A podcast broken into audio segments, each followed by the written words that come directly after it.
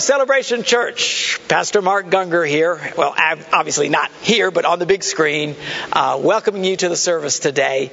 Um, several months ago, uh, Deb and I got a call from uh, some people, a church in Hawaii, asked if we'd be willing to come to the island of Maui to do a marriage seminar. And I said, well, let me pray about it. Yes. And uh, so anyway, that's where we've been all week. We went early so that we could kind of have a, a working vacation, kind of a half a week off anyway in, in the beautiful island of, of, of Maui and doing marriage ministry uh, this weekend today. Um, but covering for me today is my brother Eddie. We're so glad that he's here. We appreciate Ed when he comes and he brings such a great word of encouragement and great teaching to the church. Always get such great responses uh, every time Ed's here ministering. So, open your hearts this morning as Ed comes to minister the word of God to you, and we will look forward to seeing you again next week. God bless.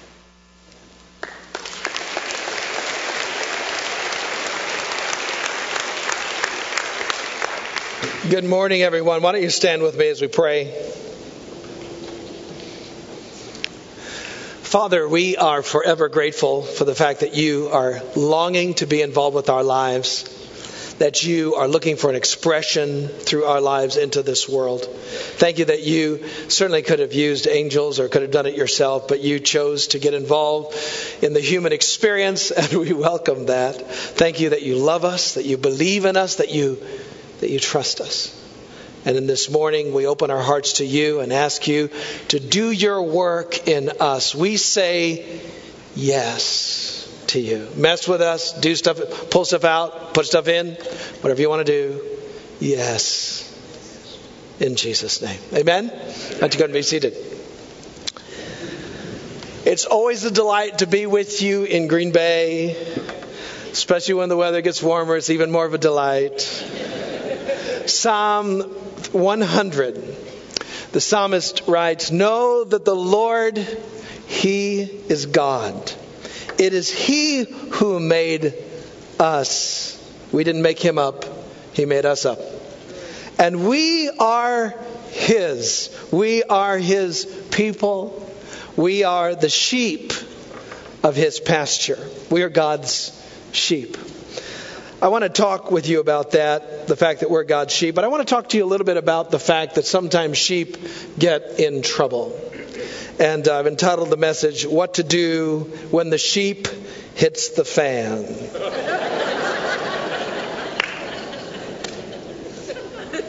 when trouble comes into your life and, uh, and you need God's help, I don't have any real hard or fast rules or tricks or anything like that, but, but I have some things to suggest to you that I think are important things. And if you'll do them when life gets a little stinky, you'll find out that God will come and be strong in your life. The first thing to do when things go south, I'm talking about maybe the doctor tells you that you're seriously ill or maybe your boss tells you that they're downsizing and, and you need to start looking for a job you're going to be laid off or let go of. Or, or maybe um, your spouse has announced to you that, that they have decided they no longer love you. Or maybe you're stuck in your life somewhere. You're, you have a pattern of sin that's winning, and you're starting to feel like it'll never change. Um, you feel like somebody has done something to you that you know, even though the scripture calls us to forgive, you just don't think you'll ever be able to forgive. Or maybe on some level, normalcy is eluding you. Maybe you're dealing with midlife crisis or menopause or some sort of a mental health issue, or, or maybe you have some dysfunctions in your life, sleeping disorder, I mean, whatever. The reality is, we're living in a world where bad things happen. And sometimes that stuff engages with and seems to overwhelm God's sheep. What do you do? Well, the first thing I think is you and I have got to decide as followers, as apprentices of Jesus. We've got to decide that we're not going to panic. Now, that's really hard not to do. but, but you have to realize that in order to really trust God, in order to really have faith, you cannot give way to fear. In fact, I'm convinced that sometimes the reason that we want to trust God is because we're so afraid. The reason we want to pray is because we're freaked out. But here's a newsflash scared praying don't work.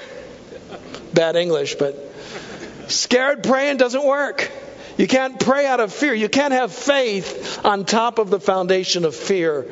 You've got to deal with fear first. So when stuff hits you or you hit stuff, the first thing you need to do is stop and say, I'm not going to panic. Again, I didn't say that's easy. Sometimes that's done best by getting alone and talking to yourself, telling yourself, get a grip. And so we see that over and over in the scriptures. In the Psalm 42 and 11, the psalmist is going through having a bad day, and he's telling himself, Hey man, why are you so downcast, oh my soul? Why are you so freaked out within me? Put your hope in God. You hear that, self? Put your hope in God, for I will yet praise Him, my Savior and my God. In other words, what he's saying is, I don't know how this is going to work out, but God's going to figure out how to get this thing turned around.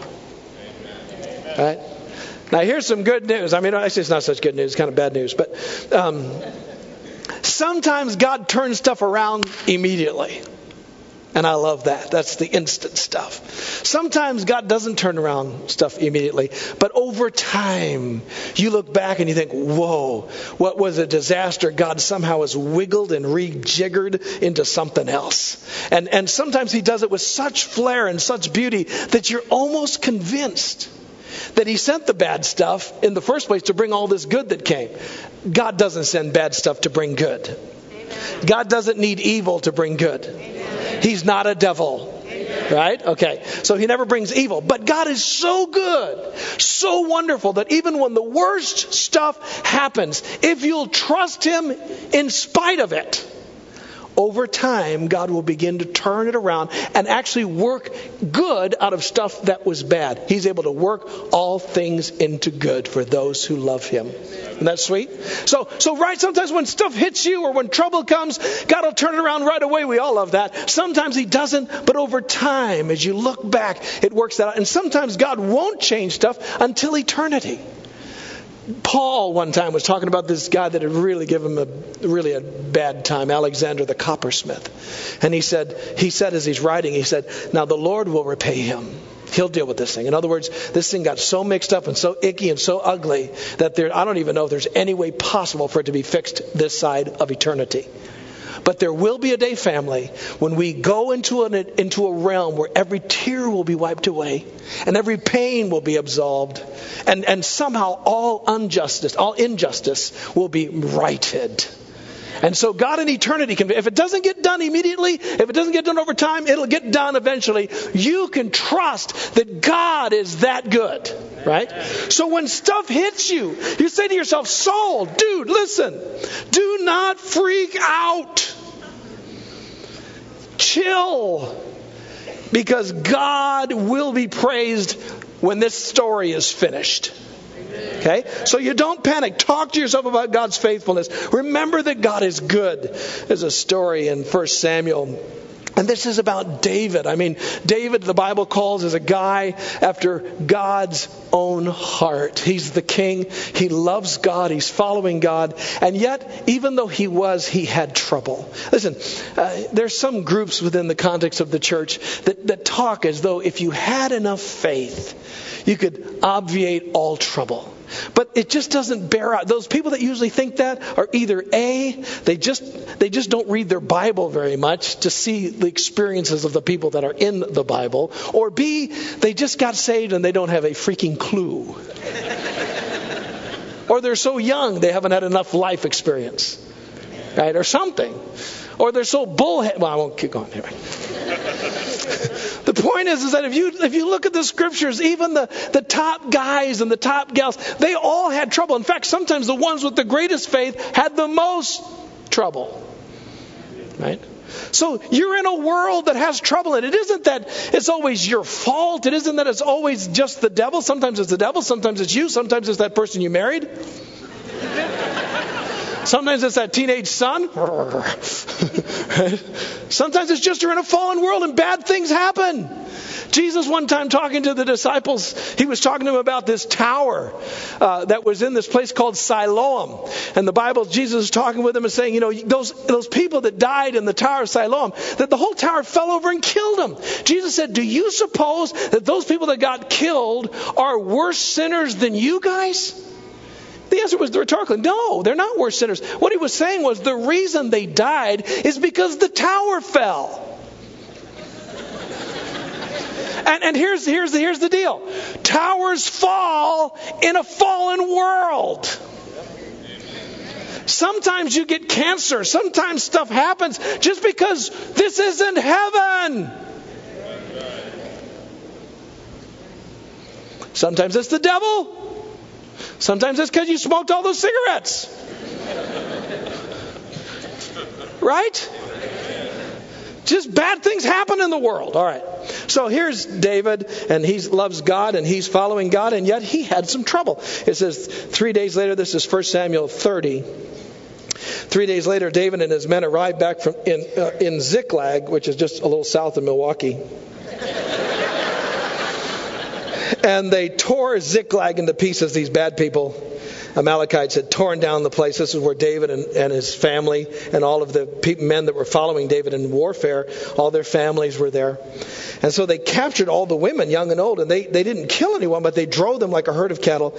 By the time David and his, his, his band of men entered the village, his warriors, it had been burned to the ground, and their wives and their sons and their daughters were taken. All of them were taken prisoner. Now, they were doing the will of God, and yet in doing the will of God, they still had trouble. And David and all his men burst out into loud wails and wept and wept until they were exhausted with weeping. David had two wives that had been taken prisoner along with the rest, and suddenly David was even in worse trouble because there was talk among the men, bitter over the loss of their families. They were talking about stoning David. So not only has he lost everything, the king, his own guys, are talking about killing him. This does not make for a good day. So David strengthened, watch this. David strengthened himself with trust in his God. See, sometimes you just got to get by yourself. Nobody can do this for you. And you've got to decide, I'm not going to freak out. I don't care how bad it gets. I'm refusing to be in fear because you cannot trust, you cannot have faith when your soul is filled with fear. And sometimes you got to just talk to yourself. Self, do not fear. I'm not giving way to fear. I'm going to trust in God. And he ordered Abiathar, the priest, to come and bring the ephod so he could consult God. He was deciding, I'm going to go after God. All right, so number one, if stuff happens, don't freak out. Number two, grab the horns of the altar. Let me explain this one. In the Old Testament, there was an altar. And when people got in trouble, even when they were guilty, they'd run for those horns because there was something of safety in that. Listen to this. This is 1 Kings 1. It says, But Adonijah, in fear of Solomon, he ran and took hold of the horns of the altar. We see why in Leviticus 4. The reason they used to grab these horns of the altar, and you see it salt and peppered in Scripture, people would do this. In Leviticus 4, it says, Then the priest shall take some of the blood of the sin offering with his finger and put it on the horns of the altar. Blood of the sin offering. What did the blood always symbolize? Forgiveness. The sin offering was people sinned. They needed forgiveness. So they took the blood from this sin offering and wiped it on that horn of the altar. Why would they grab the horns of the altar? Because they were basically saying, I may have sinned, but I'm asking for safety. See? The horns of the altar was the place where even the guilty person could find safety. For us, it's the cross. There's a verse in Colossians 2 that says, this is the New Living Translation, you were dead because of your sins and because of your sinful nature was not cut yet cut away. Then God made you alive, even though you were dead. God made you alive with Jesus. He forgave all our sins. How many think that's pretty cool right there? How many are glad? How many, isn't that good? Isn't that good? Oh, dude. He canceled the record of the charges against us. He canceled it by nailing those, those, those, those charges to the cross.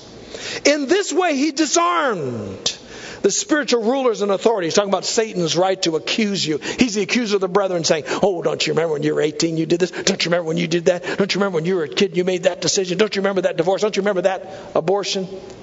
Don't you remember that sin you did? Don't you see? He says he takes all of those charges, even though they might be legitimate charges, and he puts them on the cross, nails them to the cross, and disarms the accuser who was shamed publicly by his victory over them in the cross. So don't let anyone condemn you. Now here's the point. There is no way that trouble has the right to stay attached to your life. It may happen to you, but it can't win. It may seem like it wants to stay there, but it has no right to stay there. Don't think maybe I deserve this. Don't think maybe God is punishing me. Don't entertain maybe this is my fault. Because the reality is it might be your fault. You might deserve it. In fact, all of us deserve all the bad we get plus time in hell at least two weeks. Right? How many of you know you deserve nothing good, right? And yet, it doesn't matter. Because even if it's your fault, even if you're, these charges are legitimate charges, because of the cross, it doesn't matter.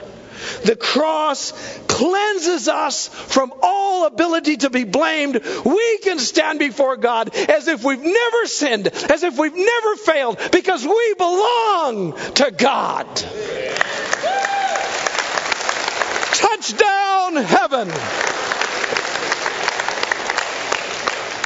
I'm preaching myself happy this morning. sweet, sweet. See, when you think, now when you're there, and you and you have said god i am not going to move in fear. I'm going to move in trust. And you grab those horns of those altars and you say to god god thank you for mercy. Thank you that everything that would give the, the right of this evil to come into my life everything that would give it its right is broken. And i come before you and i'm here clinging to your mercy clinging to your blood. While you're there make sure you pour out your heart to god. Why do I say that? Here, here's something funny about God is um, I think He wants us to be honest. And sometimes those of us that are following the Lord, you know, especially when I first started in this thing, I kind of thought that when you came to God, you had to kind of put on the religious thing. You know, if you were going to pray, you didn't say, "Hey God," you go, "God." Thou wonderful Father and Savior. You know, you had to kind of change your tone, change your head, you know, change your. Just, just in my head, I thought I had to make sure that I approached Him with the right kind of, uh, in the right kind of way, and, and not understanding that God knows everything about you anyway, and knows everything you think. So you might as well just tell Him what you're feeling Sometimes, you know, and just be honest with him. I, for some reason, I, I always had a little bit of resistance to it because I kind of think, you know, I grew up uh, uh, in a in a very traditional church, uh, high church kind of situation, and and so I always kind of sat in the pew, and God was up there in the front, and you know, I kind of wanted to sneak around a little, and didn't, you know, you don't make yourself too obvious, right? And so, I, in my head, I thought I could never just spill my guts and say, well, I'm there, God, thank you for your mercy, but you know what? I think this stinks. Why did this happen to me? See, some sometimes you've got to be able to tell God why you're holding on to His mercy that you're not really happy about what's going on. You've got to complain a little. You've got to whine. You've got to, what the Bible calls it, is lament. Did you ever read the Psalms where the psalmist is going, God, you're wonderful, but why have you forsaken me? I feel like a dog. And for some reason, I always, I never liked lamenting. I, you know, I thought you could, I thought you just whined to friends. And then came to the Lord, oh, praise the name of Jesus. He's my rock. He's my fortress. right? Instead of, God, life sucks. Sometimes you have to tell God what you feel. You know where I learned this was a precious Catholic nun, Sister Joseph Marie. Marshfield, Wisconsin, in Catholic Charismatic Renewal. I'm this little Pentecostal kid, and here's here's Sister Joseph, and she was always so honest. It made me nervous. And one particular, you know, she, one particular morning, I were meeting for this, for the, for you know, in preparation for leadership stuff, for this Bible study we were conducting with kids. And she looked at me and she said, "I got so angry with God this morning," and I remember thinking. You know, don't say that. She said, I was so angry. She said, You know, as a nun, he's my husband. yeah. She said, Well, I, I, so I asked her, I said, What did you do? She said, Well, she said, I took my Bible and I threw it against the wall. And I said, When are you going to start treating me like a woman? I kid you not. My first thought was, And you lived to tell it? You know, I even moved over just a little bit in case lightning struck her when I was there. See, because in my mind, see, I, I had no place in my faith for lament. I had no place in my faith for total gut wrenching honesty. See, I'm not saying that, that, that in her heart, the reason why she could talk to God like that is because she knew she loved God and she knew God would right everything eventually. But she emoted at him. That's what's so wonderful about the Psalms. Sometimes you hear praise and, ah, I love you, Lord. In vain have I trusted him. You got the whole gamut of human emotion spewed out there. I love the Psalms. For those of us who are whiners, whine on. You know what the problem is, though? We want to just come to God and just, oh, praise the Lord, and go out and whine to everybody else, you little sinner. I love this is Isaiah 38. This is a great example of this whining thing. Isaiah 38. In those days, Hezekiah got sick. He was at the point of death. The prophet Isaiah. Think about this. This is like a. They call this guy a major prophet. In other words, you don't. He's. Well, just read this. He said. Uh, this major prophet guy comes to him and says, This is what the Lord says, uh, Hezekiah. Better put your house in order because you're going to die. You're not going to recover. This is bad news. But Hezekiah turned his face to the wall and he prayed and he just begins to pour out his heart. Talks about how he thinks he's obeyed God and he weeps bitterly. He's just being honest. He's basically saying, God, I don't get this. I've done everything you've asked me to do. I followed you the best I know how. It may not be true, but it was his perspective and he's pouring his heart out before God and he's crying. And it says, Then the word of the Lord came to Isaiah. Go back, tell Hezekiah, this is what the Lord, the God of your father David says. I've heard your prayer. I've seen your cry, your tears. I've added 15 years to your life. 15 of those puppies. See, what does that mean? That means God loves a poured out heart. He, you, and I need to pour out to God in the time of trouble. In other words, here comes trouble. Don't freak out. Grab the horns of the altar and hang there, thanking God that this can't stay, but pouring out your heart to God, saying, God, what's going on? Knowing in the back of your mind that He's faithful. Okay. Number three, once you do that, then you're ready for what I think of as a personal revival. What do I mean by that? A couple of things. One is go back to the last thing you remember God speaking to you and ask yourself the question Are you doing it? Now, if nothing comes to your mind, forget about this point. But sometimes God has spoken to us about doing certain things, like forgiving someone, and we get used to not forgiving them, and we just leave it there. You do not want to be in disobedience when you're in trouble. You want the obedience thing to be high gear, right? And so you tell, make sure you listen. Uh, it might be that God spoke to you about being involved with something, and, and and what you need to do is you need to go, just just pause. It will come to you if there's something there, and say, okay, God, I commit to going back and obeying the last thing I remember, or things that you remember that you've let go of. Also, when you're in this position, pray from the Psalms a, a prayer like this. This is Psalm 139. Search me, O God Know my heart. Test me. See if there are anxious thoughts. See if there's anything offensive in me. And lead me in the way everlasting. See, what's happening here is you're basically, you, you've pushed away fear. You're trusting God. You've grabbed on the horns of the altar. You've poured out your heart. And then you're saying, God, while I'm here, I need you to work in me big time. Why? Because there needs to be a resounding yes in you in order for God's purpose to be unfolding in your life. It was, it was John the Baptist who came to the people and he said, Look at guys, the kingdom of heaven is at hand. You know what that means? It's within your grasp. There's not a one of you sitting here that God's kingdom is not within your grasp. You can reach out and grab it. But in order to catch it, in order to see it, it was John who said, You need to repent. All repentance is, and we've gotten bad feelings about the word repentance because of the bullhorn people. You know, the mean bullhorn. You know, that shows the love of Christ. Right? That's what you see. So, so we've got, but repentance isn't a bad thing. It's a wonderful thing because John said in repentance, every, what you're doing is you're making every mountain come low, every valley come up, and you're making a highway for God to come into your life. Now that's a good idea. And it says that when you do that, the glory of the Lord will be revealed and everybody will see it together that God's working in your life. So you want to, whenever trouble comes, to make sure you have enough time that you say, God, search me. May, God, I just don't want there to be any offensive way in me. Go ahead and touch me. Go ahead and show stuff to me. And you've got to kind of talk to God about it. Because God doesn't always just freely tell us everything that's wrong with us. You know why? Because some of us are skittish. We think we're perfect. And if God tells you everything, uh, well, I'm glad He doesn't tell us everything because I think we'd all quit.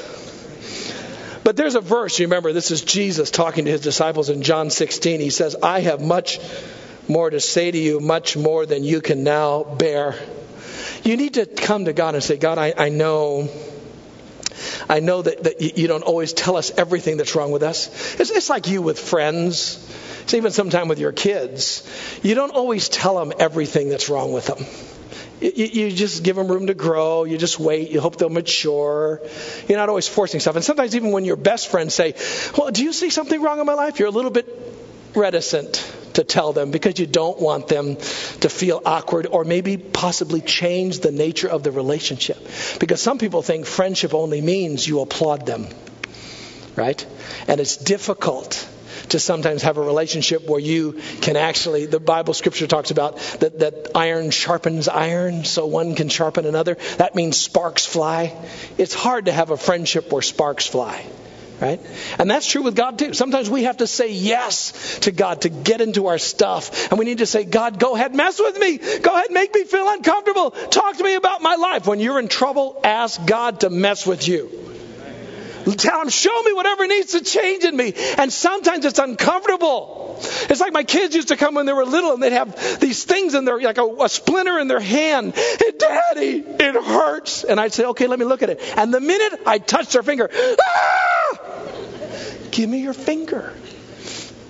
Oh, scared, you know. And they finally get to it. I grab it again and I start trying to get it out. And the reality was, I had to make it hurt worse than it was hurting in order to get help to them. I had to bug it worse. And so sometimes they would freak out, but I tell them, listen, honey, if you don't let me get it out, here's where the story ends. You're going to leave it in there, it'll get inflamed, it'll start hurting worse. Pretty soon, gangrene's going to set in, it's going to go into your hand and your bone, we're going to cut you off right there. so what do you want? You want to hurt for a minute, or you want to lose your arm?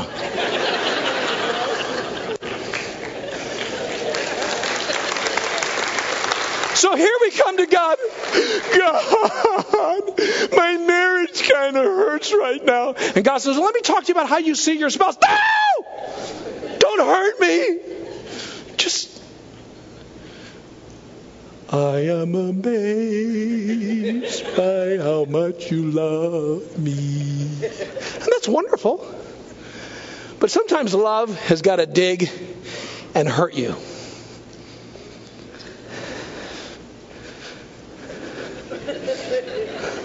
That went over big. Sell tapes, Edwin, sell tapes. but if you let God hurt you and get that stuff out, you will be happier. Amen. Amen. All right, the last thing. If you're going to if you're going to let God take stuff in your life and change stuff in your life, you need to decide to come to Him in faith and not in fear, push it off. You need to grab the horns of the altar. You need to have a personal revival. Let God speak to you about stuff. And finally, you need to understand God has a way out for you. And His way out for you, don't be confused. Don't try to make everyone else's way out your way out. Don't try to make everyone else's story your story. You let God speak to you. You just cling to Him, let Him speak to you, and then respond. Whatever you feel in your heart, you should respond to and go after it. There's a friend of mine in Wisconsin. Actually, he was one of the guys that came to our church, and he was a smoker and he felt bad about it. You know, he, I mean, it's, you know, people in the church, in the Pentecostal church, are usually upset about sins like smoking, chewing, drinking, or hanging around with folks that are doing those things. Right? We're okay with judgment, hatred, bitterness, lust, you know, all that stuff. All that stuff's fine. Gossip, prejudice, trashing the planet. But don't be smoking or chewing or hanging around folks that are doing that. Right? So anyway, so he's in a you know pretty charismatic church and he's a smoker and he just said, you know, he's a single guy and he said, I don't have any friends and I'm scared to get close to him because if I get close to him, they're to smell it on me. So he's kind of solo guy, you know, kind of. So he said, I said, I, said, you know, I told him, I said, you understand this isn't any bigger of a sin than the other thing. He said, yeah, but I don't want to be bound to it. I thought that's great. It's good to not be bound to things right? So I said, Well, what do you want to do? He said, Man, I have done everything. I mean, I've crinkled up the cigarettes and threw them at the altar. And then all that's done is cost me a lot of money had to go buy more cigarettes, you know. and he said, I, you know, the devil's been cast out of me, threw up in a bag or whatever. And, you know, I just, I can't seem to get free of this. I just, it's been on me. I said, listen. I said, dude, listen. I said, there, God has a way out for you and he'll figure it out. But let's, in between now and then, I said, here's what we do. I said, when you start, he said, you know, pick up that cigarette and smoke it. You pick that up, light that baby out, inhale it and say, thank you, Lord. This is going to end. You're going to help me get out of this. So I'm going to enjoy it while I can. But I'm getting out of this. Right? You laughed. You didn't. it was a joke. So, you know, I told him, I said, you when you smoke, you just, every time you puff on that, you thank God you're getting out of this. I said, let's trust this. Over the next three months, sometime in the next three months, something's going to come across. Either A, you're going to have this sense that God's going to give you strength to just flat out go cold turkey and suffer. There's a friend of mine that she, it was a lady, she uh, was a smoker for 18 or 20 years, and the way God delivered her from smoking, because she wanted to be delivered from smoking, is that He just spoke to her heart, it's going to hurt you for 30 days. You're going to suffer hard for 30 days, but then you'll be fine. And so she suffered for 30 days, you know, freaking out because uh, she wanted to smoke those cigarettes, but God gave her grace to suffer. It's amazing how people don't get in lines and say, Would you pray for me that that happens to me? Other people that have been praying for instantaneous freedom of stuff, all kinds of different stuff. So I said, I don't know what it will be, but I'm telling you that God's got a way out for you. So let's pray. And over, and so about three months we're praying, and I kept looking at him and said, How you doing? Said, ah, I'm trusting God. And about two months into the deal, he came across a golf magazine where he was paging through, and he found this little thing, a little ad about getting free from smoking that was built on time or whatever, that you're supposed to do this, different things. And he said, When I was looking at it, it kind of leapt out at me. And I thought, This will work for me. And he said, He jumped into it, and it only took, it took him less time than it was supposed to happen, and he ended up being completely free and just rejoicing that God led him in a way out of a situation he never thought he could get out of. Now, when people hear stories like that, they often go, which magazine was that? You know, what, what program was that? See, because we want a copy. We want to just find the little secret that gets us out. The joy of this thing is not in being, having everything changed. The joy of faith is the fact that God is changing it. That's the joy. And so get on your own journey with God. I mean, what if God told you, you know, you really need a new bathroom? And so you say, God, I need a new bathroom. And all of a sudden, one day after you prayed, God shows up in his God truck, comes and knocks on your door. You say, Come in. He goes through the door. Oh, sweet. He comes into your room and you say, God, you're here. Yeah, I'm here, here for the bathroom. You say, It's right there. I know where it is. So he goes into your bathroom and he's taking stuff out. What would you do? Would you say, Could you hurry? Is that what you'd say? Or would you say, when he start working his stuff, you'd say, you know, why don't you just take a break? Take your time. Come over here and have some coffee. He goes, I'm sorry, I only drink tea. You go, I thought you were Jehovah Java.